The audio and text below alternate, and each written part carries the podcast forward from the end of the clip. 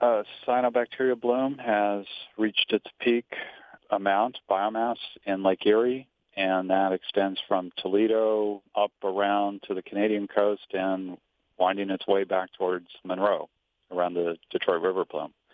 Uh, there's been certainly a, a, lot of scum this week um, because of the warm weather.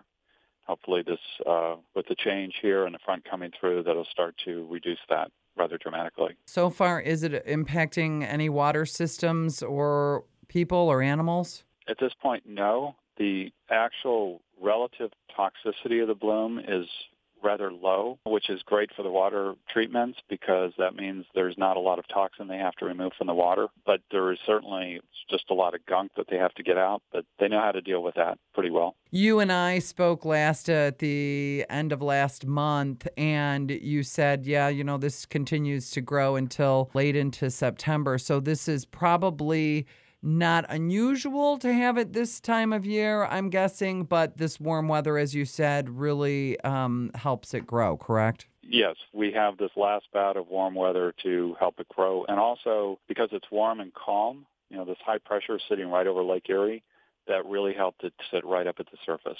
So all the bloom that's in the water column is all floated up to the surface everywhere where it's growing.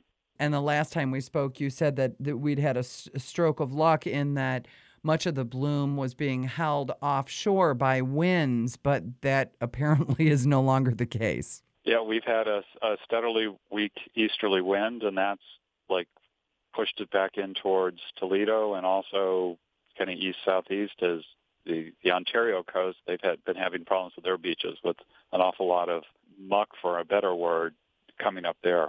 Yeah, because of that mild easterly wind. Southwesterly wind is the best because it keeps it away from everybody, but that's not what we've had in the last week and a half, unfortunately. Um, this east wind is particularly, this combination is striking because it's right up to the edge of the Detroit River.